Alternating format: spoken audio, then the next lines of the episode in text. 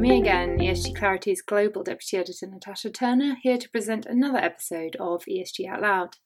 I hope you're all enjoying your summers. Let us know what sustainable activities you've been getting up to. In regulation, we've seen recommendations put forward to the ISSB and as its consultation closes, and in the UK, the FCA and FRC have found inconsistencies in companies' TCFD reporting, although I'm not sure this is really a surprise to anyone, to be honest. But in more somber news, the summer has also brought with it the news of soaring profits at companies such as Shell, Centrica, and BP, and the devastating effect this will have on people amid the cost of living crisis. Strangely, the industry has been quite quiet on this one, it seems. I don't know if that's just because of summer or because of the irrelevance with the sustainable investment side of the industry, but it'd be really interesting to hear more views on this. So, perhaps fittingly, in today's episode, we're discussing social factors. In a minute, we'll be hearing from Simon Bond, Julia Varesco, Dan Kemp, and Tim Cockerill from the Global ESG Summit on this. And finally, as always, we have another instalment of our diary chat with oceanographer Dr. Emma Boland, where this time she tells me all about another project at BAS, the SMURPHS Project, which doesn't have anything to do with the little blue creatures. So please enjoy, stick around to the end, and uh, I hope you find this episode informative. Yes, well, as she says, today we're going to be talking about social factors dominating the global narrative. I think it's fair to say that the S in ESG has historically gotten less attention than its in G counterparts. Um, but that really, we have seen a shift that's starting to change. Um, a lot of that is down to the coronavirus pandemic which shone a spotlight on health and safety in the workplace, mental health issues, racial injustices, and socioeconomic inequalities.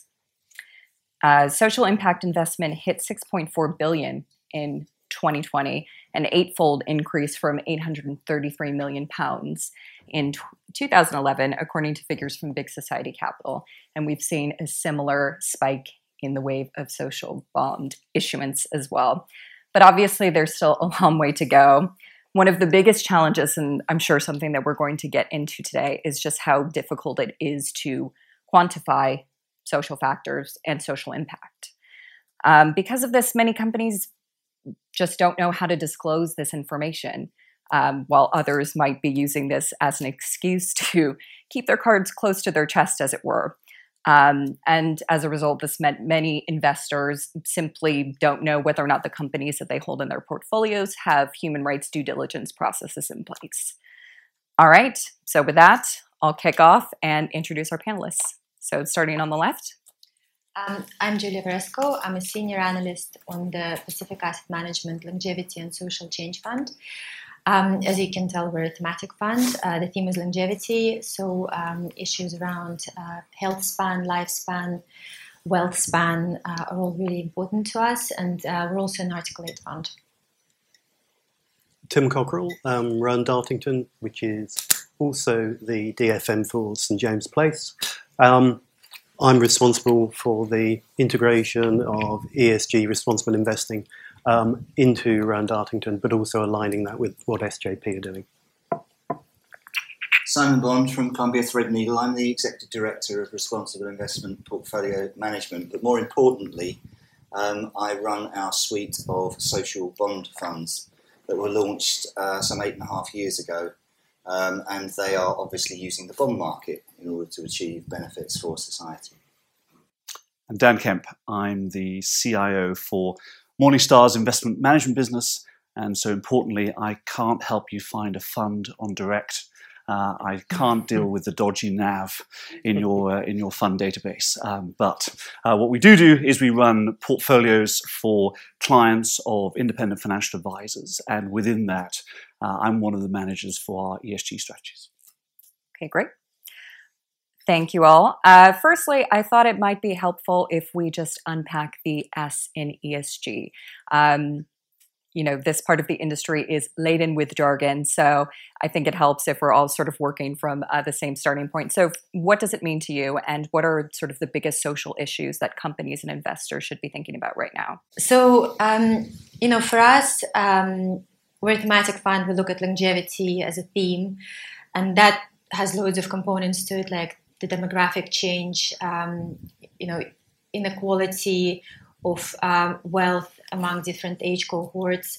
So we, we look at um, the social pillar of ESG from a longevity lens because it um, raises and combines a lot of issues into one theme, such as, for example, um, you know, if you look at uh, income distribution of if you look at pension pots of women relative to men, when it comes to retirement, their pension pots tends to be tend to be 30 to 40 percent smaller. Mm-hmm. So these kind of issues um, they need to be highlighted and addressed, and uh, there are ways of doing it um, uh, by focusing um, as active investors on um, such things like um, disclosure of uh, pay gap by companies, uh, mm-hmm. diversity in the workforce. We have made uh, social change our priority as a fund, partly because focusing on longevity means we already score really well on a number of environmental characteristics. We exclude whole industries uh, and sectors from um, our investments mm. because they're pollutive, so they're contradictory to um, living longer and healthier. Um, so then uh, the social pillar comes into effect because um, at the same time, for a lot of our companies, it's a material uh, metric. Um, for them, human capital um, is very important. We, we, invest a lot in education, healthcare companies, financial um, services as well. And their human capital is really at the core. So that's where social um, change and the social pillar, pillar of ESG really becomes crucial. Hmm. Yeah, I think it's really wide ranging, you know, from the company level all the way up, as we saw in the slides at the beginning, of the impact of one and a half or two degrees rise and what that does to a large, or how it could impact a large number of the population. And you can't address the environmental side without addressing society's issues. And I do think, you know, it starts at the company, but you've got to look at it in a much wider context too. Hmm. So we uh, we have a social partner, um, the big issue, um, and of course, given that we have a social partner, part, um, partner like the big issue, we got them to define what social was. And they come up with eight areas of social outcome which we have to address with each and every bond in the portfolio. And it does go from shelter, if you like, social housing, health, education, financial inclusion, um, all the way down to more general infrastructure investment in transport, etc., which aids society generally. But I don't like the separation of E and S. Hmm. Because actually, I think we've done that in the past, and what you end up doing is if you're focusing on purely environmental, such as when we launched the campaign for the Green Gilt, if you're looking at environmental funding, actually it does have social benefits as well, because you might be investing in deprived areas of the country. You might be creating green collar jobs, and you need that reporting back as well. So I think actually increasingly we're coming together on those two concepts of the E and the S. Hmm. And one of the important campaigns that's been uh, that's going to be launched actually is this concept of the just transition, which was in, um, very very prevalent within the G7 Impact Task Force. And my fund, although it's called a social bond fund, is actually an impact fund. So I'm quite conscious of the fact that we need to focus on that word impact as well. Mm-hmm. Ah, the joys of going forth. Uh, everything sensible has already been said. Um, so I'm going to take a slightly different track and say that uh, actually I think S is where a lot of the non-financial preferences come into into portfolios. So if you if you go back to when I started in this industry as a, as a specialist financial advisor in, in the ESG space. We didn't call it ESG then, we called it ethical investing. Uh, and uh, things like tobacco and, uh, uh, and alcohol and, um, and, and, gambling were three of the things that people wanted to, uh, to avoid.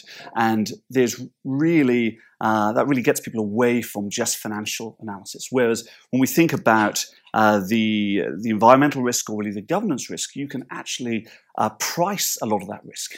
Uh, that it has that financial component in terms of ESG risk, whether it's transition risk, as we've been talking about, or um, or uh, adaptation risk. But you can price that risk. Whereas uh, in the social area, we see a lot of preferences being uh, being expressed, whether it's um, sort of social housing preferences or, or um, longevity preferences, that, that sort of thing.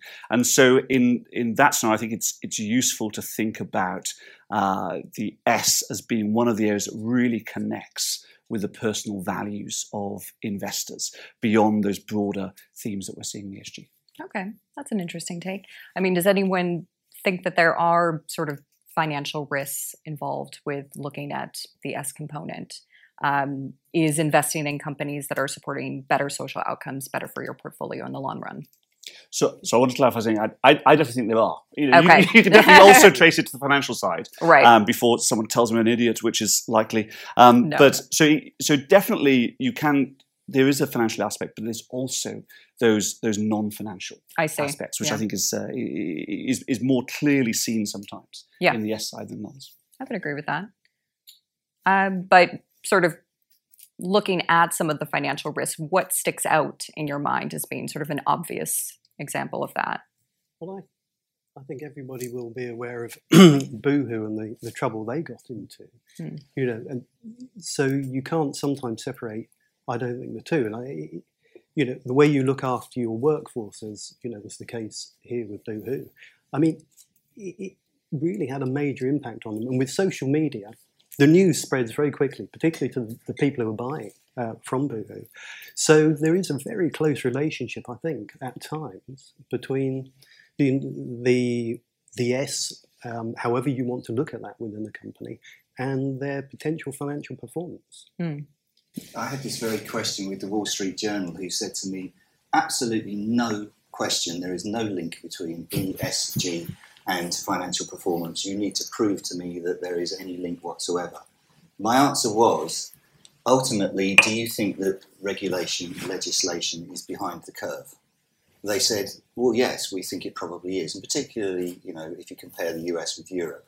And I said, okay, would you rather be in a fund that benefited from that regulation and legislation that's to come, or one that's going to suffer because of that regulation and legislation? And even the Wall Street Journal conceded that on that basis, there might be a financial link between the two. And I, I would probably add as well, it also depends on how you look at the direction of travel. So, you know, things like uh, reputational damage, if you have a powerful, strong brand that you, you know, you want to preserve the value of and grow it, then clearly you want to treat your, like you said, workers right, uh, and so on and so on.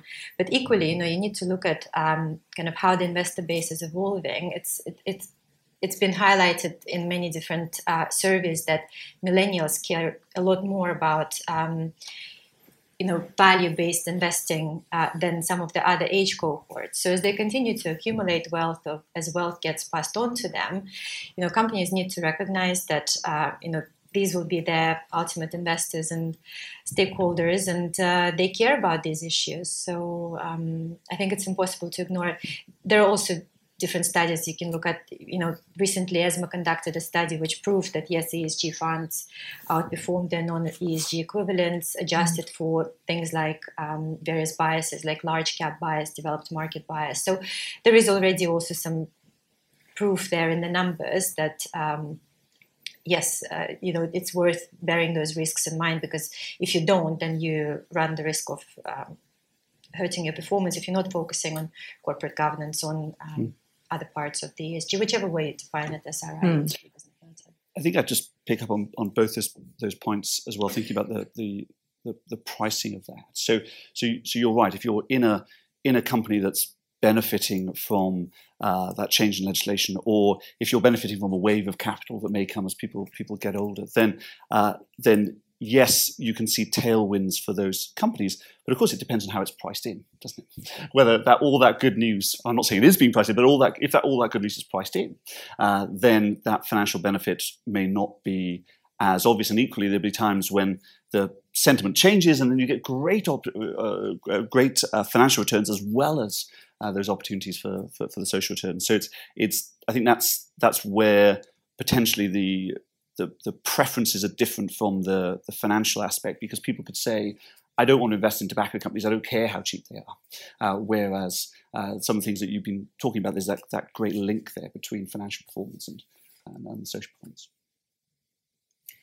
Well, I think this sort of um, gives way to um, another debate, which is, you know, I, I, think people have throughout ESG really, which is what's the, the best um, method of sort of tackling these issues? Is it stewardship, looking at impact metrics, or an exclusionary approach? Is it a combination? What are your thoughts on that? Anyone who wants it. How about you, Simon? I, I, I run an impact fund, so it, whilst a lot of the industry is based on negative exclusion, Hmm. Um, that's not good enough for us. We want to actually positively impact society. So ours is positive inclusion biased.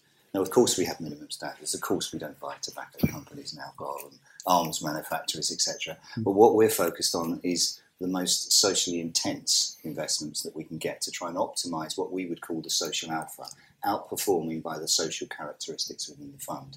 And we talk about impact.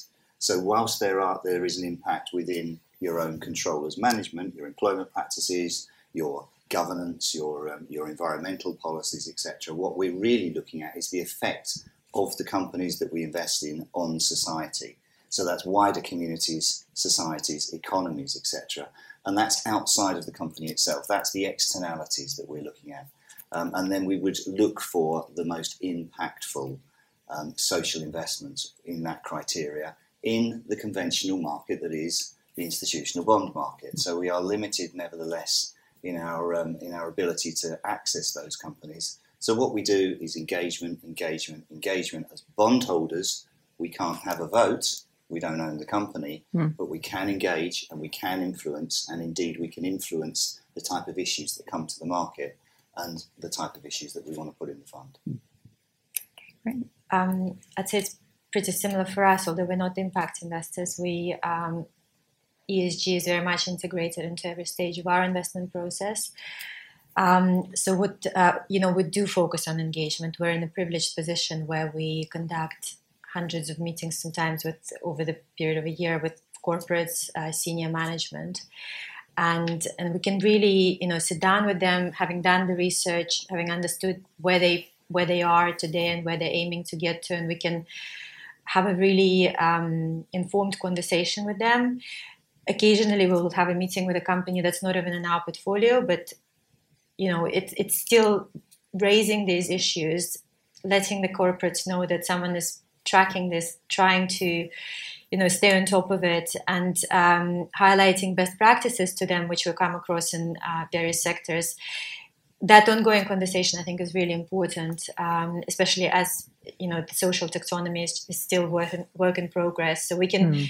we just need to do our best with the tools we have at hand, um, and we do it with you know, through um, proxy voting as well. So we use um, ISS SRI Alliance proxy voting service, which is the one most um, rigorous in the sense that it looks not just at the financial metrics and financial um, uh, uh, financial criteria, but also at the social implications uh, from our voting decisions. Um, I can give you an example. We had um, a company in our offices the other day. We had uh, CEO of uh, Glaxo, um, Dame Emma Walmsley, and uh, this is a company that's already doing really well on a lot of um, diversity metrics that we can measure and track. And uh, you know, we, we, still talked about uh, what are the what is the agenda then for a company that's already achieved great uh, diversity uh, when it comes to board representation, management, and just general um, diversity in the workforce. And we talk about things like additional, like very uh, qualitative sometimes topics, like uh, the introduction of um, um, benefits and programs to help uh, women through menopause uh, at work, or you know, we, we, we dive into how um, her uh, compensation is linked to uh, ESG and social metric targets that have been set for them. So it can get very um, kind of difficult to measure what we have achieved, but we've had a really in-depth discussion and we follow up on it uh, and we can track it uh, over the years as long-term investors as well so we can really invest time and um, uh, research into having that conversation and carrying it on. It's really interesting because we we use funds, and obviously we get clients who will come to us and they will ask if we can build a portfolio with biases towards um, gender diversity, inclusion, etc., which is really really difficult to do. You know, we're still obviously starting looking at a financial return to start with, but what we don't get from the fund providers is any form of analysis or metric around that. Um, so it, it, you're you're looking at it, but we're not. You know, we're not seeing it on the fund side. I don't want Dan thinks. I, I know a good data provider. Um, the anyway, I'll leave the advert there. Yeah, so I think um, uh, again going forth, the, the, the one thing that that strikes me as I, I, think about this that is that it really depends on what you're trying to achieve for your client. And so, if uh, you're you're trying to um, uh, reduce the level of uh, ESG risk in in the, the portfolio, then uh, engagement is a great way to do that. If you can if you can work with companies to reduce that that risk, uh, then you're going to increase the intrinsic value of those businesses, and by doing that, uh, then you can improve the financial financial returns.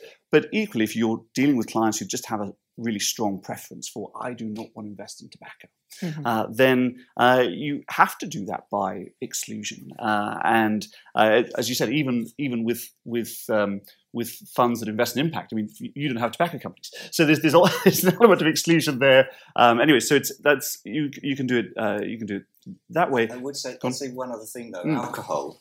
Um, people mm. always ask me, that's very social, isn't it? Alcohol. Mm. Actually, there's nothing wrong with the product. There's nothing wrong with alcohol. The problem for society is the abuse of the product, which mm-hmm. is a massive problem for society. And we did engage with Carlsberg, mm-hmm. and Carlsberg had a target to make um, their, the effect of their product on society zero by a certain date. Mm-hmm. So we were very interested to find out what that was. Now, as it turns out, that wasn't quite as strong as it sounded because all they were doing was providing a non-alcoholic alternative wherever they provided alcohol. And that is not going to affect the abuse of their product and the effect it has on society. But we did engage. Yep. We did interact with them, the heat not burn area of the of the tobacco companies and the vaping. You know, yes, we wouldn't invest. We're not convinced, and uh, mm. there are health problems, but we still engage. You don't exclude whole sectors of the economy. You mm. engage with them, but you don't necessarily invest in them. Yeah, see, right. I, so I I disagree with with that in in in one particular case, which is where the client has the the preference. You know, when we're building portfolios for for clients, and, and Tim, dis, you know, disagree with this if you, if, if, you don't if you don't agree, obviously. But the um, people, let's say, with religious preferences, you know, may uh, may decide that actually alcohol is completely taboo. Um, other other things may be completely off the table, and so so in that situation, the only way that you can serve them is is through um, an exclusion product. But you're but it, it makes sense. We come to the same conclusion, but from different exactly. different no, I, yeah. I agree with you. It's a client preference mm. in the case of alcohol. You know, and what we find is quite often people say, "I don't want any alcohol manufacturers," which is fine. You, can, mm. you know, that's not too tricky. But then it's kind of drilling down to the next level. Do you want to exclude the retailers? Mm. Do you want to exclude the leisure industry and the entertainment industry? And actually, it's it's, it's quite an interesting debate to have mm. because you have to build pragmatic practical portfolios. You can't build a perfect portfolio. Mm. And that does enable a discussion but very much a client preference from our point of view. And that goes, I mean, also with tobacco as well, um, and various other. Defence is another interesting area. Yeah. Mm-hmm. It's come back centre stage, and people looking at it as a defensive industry rather than offensive. Yeah, absolutely. Well, I mean, I, I think you all have touched on this. Um, a couple times already, but one of the challenges with looking at social impact and social factors in portfolios is that we don't really have standardized metrics as such. Uh, Julia, you mentioned that the um, EU was looking at creating a social taxonomy, but it's all a bit vague at the moment. So, how can we? How do investors, you know, how can we resolve that, and how can we help the end client sort of understand that social investing link better? We've had to do it ourselves. Yeah. I think that possibly is one of the answers. Mm-hmm. Um, the difficulty with doing it yourself, and what, what we're doing is we're focusing on three things basically. We're looking at additionality, so a bit additional benefits for society. We're looking at a focus on deprivation, so deprived communities within society, underserved communities, if you like, and then the quality of impact reporting, because a part of impact you need to be able to prove it. Mm-hmm. But we have to come up with our own social intensity rating as a result of all that. The difficulty then in having a proprietary metric like that is how do you compare us with other asset classes in the firm and outside the firm with other um, with other managers. So what we will then do is we will map each and every bond in the portfolio to the common language of sustainability, the SDGs, and increasingly the common language of impact management, uh, which is the impact management project, and they classify A, act to avoid harm, B, benefit stakeholders, C, contribute to solutions. So we try and translate what we do, which is proprietary and internal, into something that you can then find is comparable. But ultimately, we don't have anything out there in the world, currently at least, that would be comparable to, let's say, a carbon metric equivalent. I think a lot of clients aren't aware of a lot of the connections. You Mm. know, I think, you know, a lot of, if you broaden the picture out, a lot of social issues are down the supply chain. Um, and I would say the majority of the clients we see aren't focused on that. Those that come to us with a particular social uh, request are very switched on to it. And that, where it tends to be an individual discussion with them. But again, my point about you can't build a perfect portfolio. There are certain investments out there, like the one Simon runs, and you know you've got social housing investment companies you can you can use, which are, are very good and have a very direct impact. Um, so I think you know it's such a broad picture. Um, there's a lot of education I also think needed as to the impact of things that you know happen down that supply chain. Um, yes, I mean, I've, I've mentioned some of the um, ways we tried to work around it before, but the metrics we try to look at are the ones which are quantifiable. They're not always available, so then it becomes about asking the companies to fill in the gaps, uh, you know, scrutinizing why you're not disclosing this data when someone else does. Um, and then just i guess elevating why these metrics are even important because you know just focusing on um, gender diversity and equality uh, may seem like quite a simplistic way of doing it but actually there are multiple studies to show that uh, workplaces which um, promote inclusivity which are diverse tend to lead to positive outcomes along innovation uh, re- uh, retention of the workforce uh, talent attraction and uh, productivity, less absenteeism, you know, those kind of factors. So it does also feed into um, better financial performance across uh, some uh, surveys conducted by uh, Interna- International Labour Organization, for example.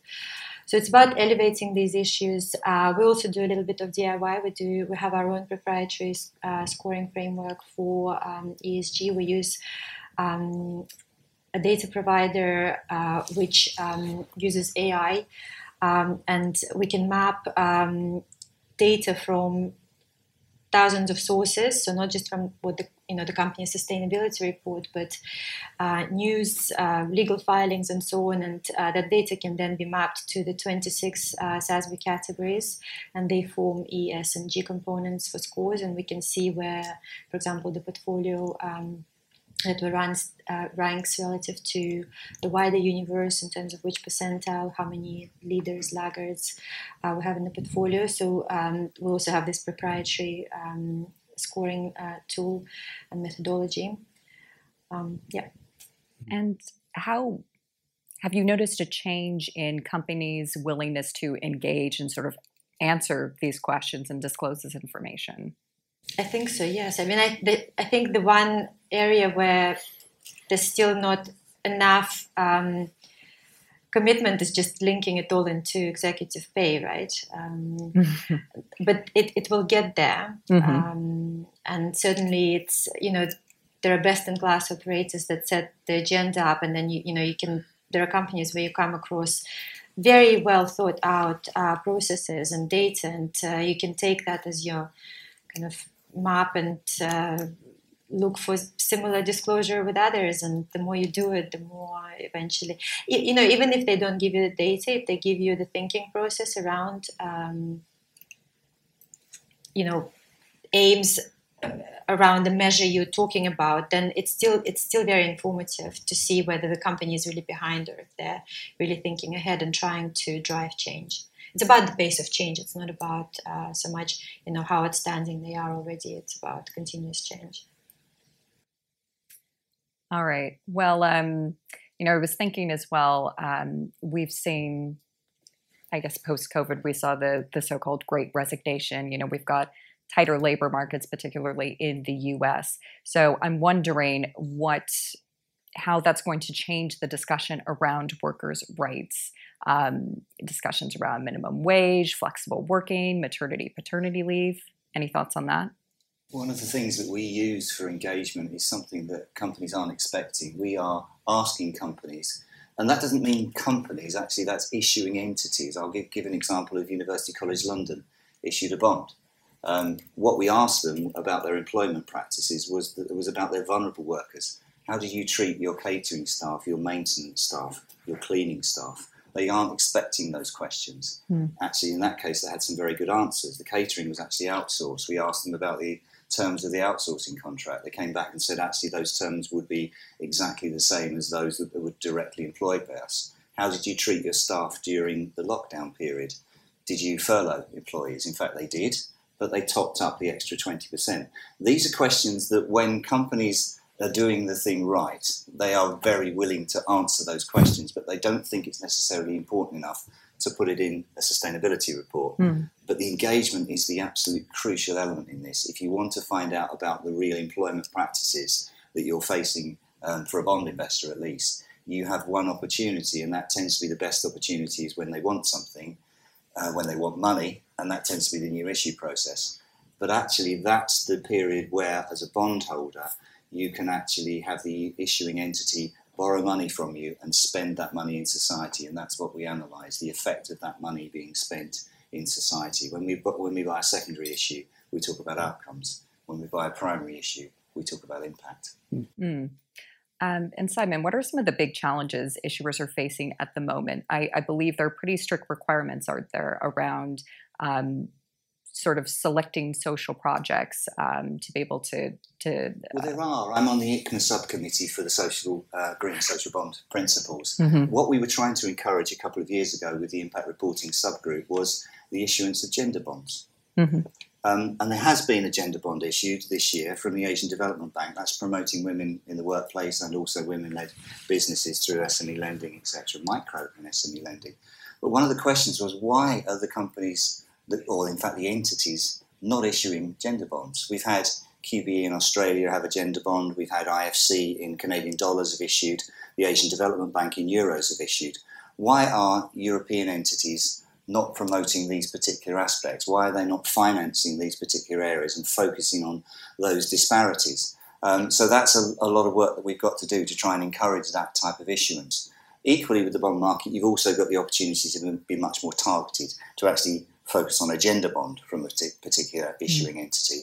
And the great example, I suppose, is we are, we are facing another social crisis in Europe, the war in Ukraine, the consequences of which are refugees. And the Council of Europe Development Bank, who was set up after the last war in order to respond to the then refugee crisis, have issued a, a social bond. And that social bond is to get money towards the requirements of countries that are taking in those refugees. That effectively, don't let Rolf and Felix let me call it a refugee bond, but between you and I, it is a refugee bond because that's what the the clear and present danger for society is. And we have within the bond market the ability to use the use of proceeds through the structure of the bonds to deliver for those particular refugee causes. All right. Well, I'm going to start integrating some questions. Um, we have had one come in. What is the minimum investment you think you need to have uh, so the companies start to listen to you? And how do you team up with other investors? Anyone feel like taking that? Uh, I'm not Um, sure. I'm sure you need to have a minimum investment. I mean, you just uh, To be taken seriously, yeah. well, you, you you need to obviously have the. If if you know if you are, you know, an investor that uh, knows the space, understands multiple issues the company is faced with, not just you know, we, we don't speak with our companies just on ESG issues. We we're quite well informed and can have a, an in-depth conversation on a multitude of operational issues and so on. And I think companies take that. Um, you know, very positively, and obviously, it's it's great then that the conversation becomes about financial and non-financial metrics. Um, I, I can't really put a number to the minimum investment you need to have to have um, the conversation at least about it, an engaged conversation. Yeah, it's interesting. I mean, SJP and working in conjunction with another large asset manager who probably between the two have got something like 300 billion. And they do a lot of engagement work, but they brought those two uh, businesses together to use the combined shareholder weight and clout to uh, start engagement in a whole raft of different areas. But again, it's focused. You, you clearly, uh, SJP have got a lot of underlying investment, so you have to focus in on those areas that uh, are a particular concern for the company or for the clients. and collaborating with other investors, which is your other part of your question. There are industry bodies, the Investment Association, the Impact Investing Institute. I'm on the advisory council for that. Um, there are there's um, GIIN in terms of the impact space. Um, there are lots of different industry bodies that you can work through. To if you have a if you have a strong voice within those bodies, you can actually use the weight of other managers AUM as well, and that is a really powerful voice. You don't necessarily need to be um, a, large scale AUM player. You just need to have great ideas, great influence within those bodies. You can have great influence through that particular aspect. Hmm. I think so. Engine number one is probably a, a great example of, of that, where um, they uh, they wanted to affect change at Exxon uh, and got together the big industry players, BlackRock and, and others, to, mm. to support them uh, in the uh, in the work they were doing. So I think that's you're absolutely right, Simon. It's about uh, the importance of, of collaboration and working together, which is what we heard in the last panel as well. You know, when it comes the environment is true, when it comes to social issues, it's true as well. That um, we can we can get there much more easily together than we can individually. And I should also say, it's not the number of meetings you have with companies. Don't let people tell you that we've had 50 meetings last month. It's the influence that you can have through those meetings that you should be looking for. Mm. It's the change you can exert through that influence that you should be looking for. Mm. The fact that you've ticked a box and met 50 companies in the last month means nothing if you've had no influence over them. Mm. And that influence can take a long time. Yeah. Yeah. Yeah. I know, again, from the work SJP do, the typical time frame is around three years. And if at the end of the three years you haven't got the result you want or close to it, then maybe it's time to move on. Yeah, we did that with the, the campaign for the Green Gilt, launched in May 2019, and the Green Gilt, well, it's two years, 20, came out in 2021. But we worked with the Impact Investing Institute, the Green Finance Institute, the Grantham Institute, uh, the London School of Economics. We got together with those entities uh, and indeed latterly with the Investment Association when we were really putting the terms of that particular Green Gilt issue. And by the way, it's a Green Gilt, but it reports on social co-benefits as well because I my influence obviously had some bearing on, on that as well. And maybe just to wrap up, um, obviously, it's tricky market environment out there right now. We're dealing with rising inflation, a cost of living squeeze. How do you think that's going to impact the conversation around social factors? I think there were some concerns initially that post COVID, as life kind of returned to normal, some of those issues might, you know, be overshadowed once again by environmental concerns? I think there are a lot of social problems out there um, that have been exacerbated by COVID, mm-hmm. particularly, mm-hmm. and particularly by this, the state of the economies at the moment. I did live through 1973. I was a child, admittedly, but I do remember the, the lights going off, the three day week, um, those kind of aspects. It, it feels a lot like those sorts of issues, and that those are social issues if you have not got the power to cook your food, to heat your house, mm. to see to do your homework, I was doing homework by candlelight, etc. Those are social issues, and it may be actually that the environmental necessity of absolutely moving over to net zero, absolutely cutting off all of oil and gas and all the rest of it, actually has negative social consequences. Because if that means you don't have the power to keep industry running, the power to actually be able to light and, light light your uh, your house, etc. That is a negative social consequence. Yeah. And so there are positives and negatives of the environmental argument, and we need to make sure, of course, that the cost of getting to net zero by 2050 is not borne by those in society least able to afford it. So that's a social aspect that needs to come into the environmental, and that's why I think the two need to come together a lot more. Mm. Yeah, the transition, how that is handled, is absolutely critical. Mm. Um, and it's not just in the UK, it's across the world. Um, but I think to the question about the current environment, inflation, interest rates, um, yeah, I think it's going to have a big social impact. I think it will be right up there in the news headlines for quite a long time. I don't think we've begun to feel it yet. Just take a slightly different track as, as well in, in saying um, that I hope that a investors remember why they own social funds or environmental funds or any type of ESG fund uh, through this period. We, we know that uh, there's typically in the in the equity space there's more exposure to uh, more expensive growth style companies in um, in social and in the environmental space. And so, uh, in in the environment we're in at the moment, where people are reassessing the valuations they're placing on on growth, uh, then you can see a situation where clients going back to their advisor or their portfolio manager and saying, "Well, remind me again why I've why I've got this. I thought I was going to to make money and uh, meet my values." And so, I think that the the pressure is actually on the on the, uh, the portfolio manager and the um, ultimately the, the, advisor to help those clients think long term, mm-hmm. to continue to focus on the sort of areas that, we, that we've been talking about, uh, and get through uh, this this period of performance. Because what we saw in 2001 uh, is that a lot of people have put money into ethical funds, which were really small cap tech funds, mm-hmm. uh, and then reassessed that and, and, got out at probably the wrong the wrong time in the early part of the century. So so I think it's it's not just the the pressure uh, that we feel as uh, as portfolio managers, or even the, the pressure that people are going through um, in this in, environment. As Simon said, it's, it's, appalling, but it's also the pressure on the advisors to help their clients through.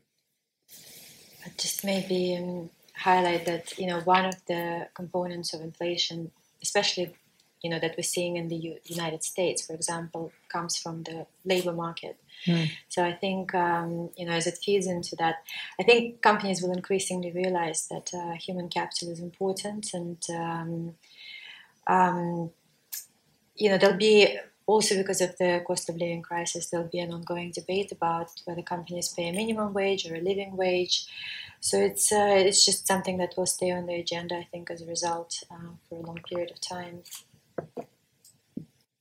Great. Well, thank you all so much um, for participating today. It's a great discussion.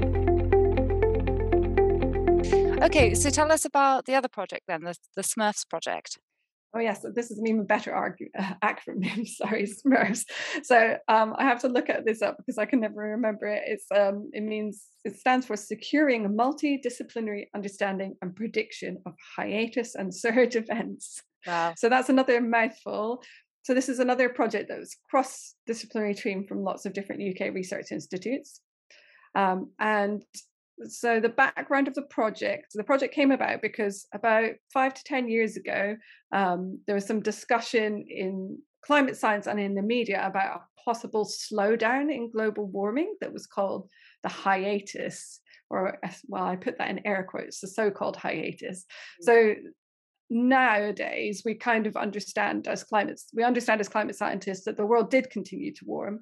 The more warming went into the ocean so the ocean started to warm a bit more and the atmosphere slowed down in its warming a bit but the overall both continued to warm. Um, so there wasn't a hiatus as such but that kind of that um, highlighted the fact that we're still kind of trying to understand as climate scientists what makes those changes. So why does the ocean sometimes warm faster and the atmosphere slow down in its warming, or and vice versa?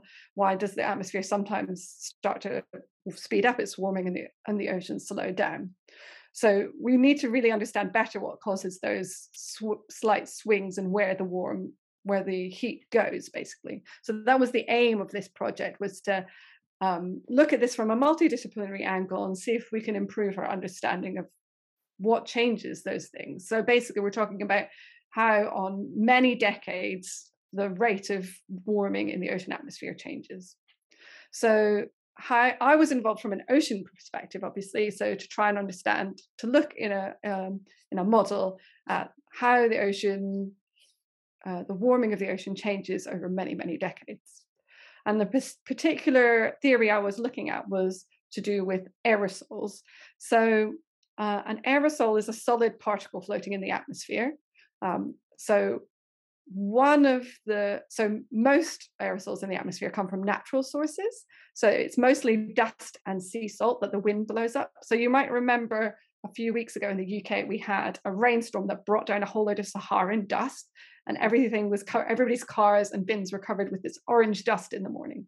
So that's a natural aerosol. That was the wind blowing up dust and carrying it in the atmosphere. So most of the aerosols in the atmosphere are natural, but there are uh, um, about 10% are man-made. So these are things like um, sulfur dioxide and nitrates that are produced when we burn fossil fuels, and, and other things like black carbon that are come from burning wood and coal. Um, so those are the what we call man-made aerosols, and we think that man-made aerosols and the changing amount of man-made aerosols in the in the atmosphere that's one of the culprits. That's one of the kind of theories for how that for changing how much heat goes into the ocean and atmosphere, how changing that amount of um, global warming on a decadal scale, on, lot, on many decades, because that kind of thing has been changing over the last few decades. The amount of man-made aerosols going into the atmosphere has changed a lot over the past decades as people's fuel sources have changed, and it's changed where it's been coming from in the world. Right. So it's a bit of a, that's a long background. So basically, my uh, my project was saying, let's take a climate model and change the amount of man-made aerosols that we're putting into it. We'll have one model that has very little man-made aerosols, and then another model that has far too far more man-made aerosols than we think is realistic, and we'll see how the what the ocean looks like. So these aerosols typically, you can imagine them floating in the atmosphere. They typically block the incoming sun a little bit, so they cool the atmosphere. So they um, often act to slightly counteract the uh, effects of carbon dioxide. So, carbon dioxide, as we know, is a greenhouse gas, warms the atmosphere, and these aerosols typically uh, cool the atmosphere. But it's not quite so simple because they uh, there's lots of interactions with diff- other different things going on. They happen. It depends exactly where those aerosols are.